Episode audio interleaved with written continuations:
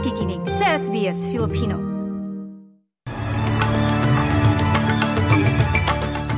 Sa mga balita ngayong lunes, ikadalawamputpito ng Nobyembre taong 2023. Joint Sea at Air Patrols ng Pilipinas at Australia sa South China Sea nagsimula na. Ikatlong batch ng Israeli hostages mula sa Hamas pinalaya na. At tennis Australian team tinapos ang Davis Cup bilang runner-up matapos matalo sa Italy.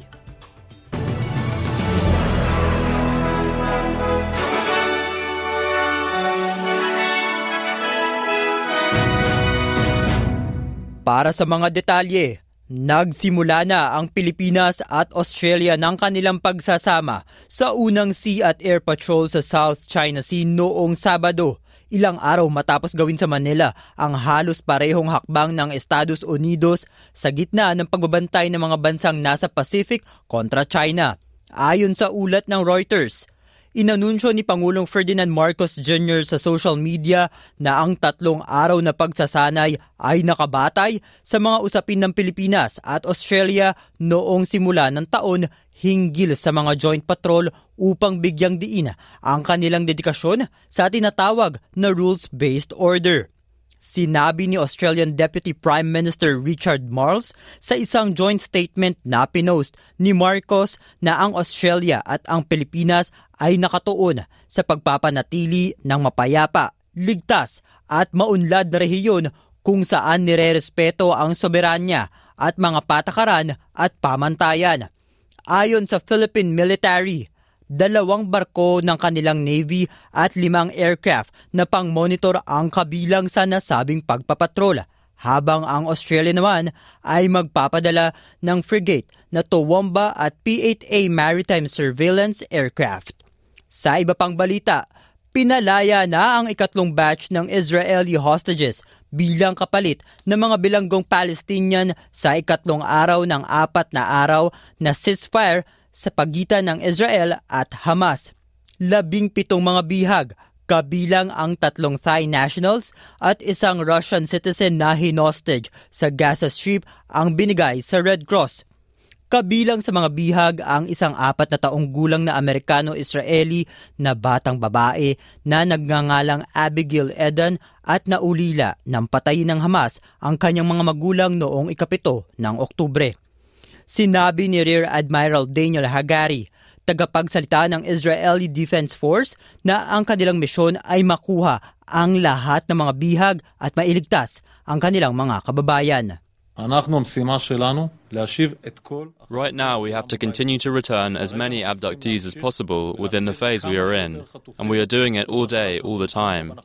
Also through the intermediaries we are dealing with, mainly by exerting significant pressure, and we will continue to do so.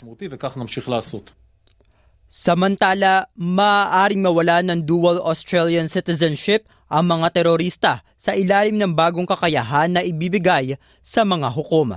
Simula sa susunod na linggo, inaasahang maipapasa ang bagong batas sa federal na parlamento. Sinabi ni Nationals leader David Littleproud sa Nine Network na ito sana ay dapat nang naaksyonan ng mas maaga. If judges are to, to make these determinations about Australian citizenship, then it should be very, uh, very tight and very narrow about them having any flexibility in their judgments. This should be the Australian people through the Australian Parliament that determine uh, whether someone's a citizen here or not, uh, and particularly the character. And, you know, the government's been flat footed on this. Justice Gleeson made it very clear back in June that he was going to make rulings to this effect, and, uh, you know, a government should have had preemptive legislation.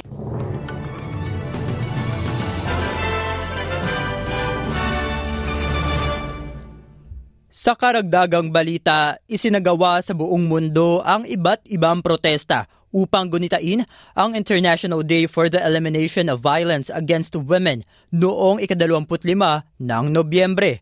Sa Italia, libo-libo ang nagmarcha sa mga pangunahing lungsod ilang araw matapos suportahan ng Italian Parliament ang mga batas laban sa karahasan sa kababaihan. Nagkaroon din ng mga protesta sa Latin America tulad ng sa Buenos Aires, Rio de Janeiro, Santiago at Guatemala City.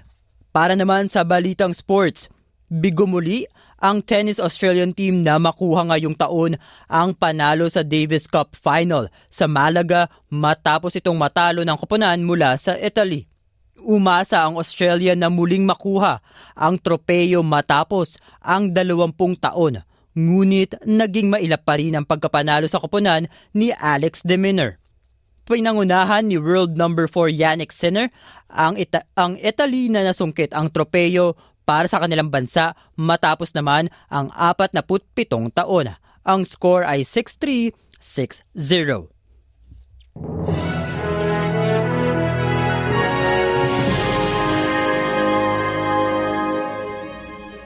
Dumako naman tayo sa palitan ng salapi ngayong lunes.